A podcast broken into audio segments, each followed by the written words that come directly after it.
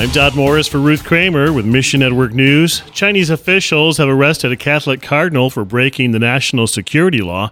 Cardinal Joseph Zen, a former bishop of Hong Kong, is 90 years old. If found guilty, he could spend the rest of his life in prison. The Human Rights Watch described the arrest as a shocking new low for freedoms in Hong Kong. Todd Nettleton with the Voice of the Martyrs USA says Christians in Hong Kong expect more crackdowns on free expression in the future.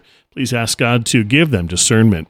The Middle East North Africa region is a hotbed of persecution. Jennifer Murph leads the MENA Leadership Center, a group helping gospel workers that offers knowledge and networking through online platforms.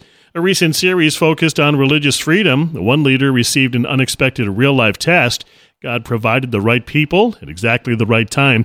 Find your place in the full report at missionnews.org, a service of One Way Ministries. For Ruth Kramer, I'm Dodd Morris.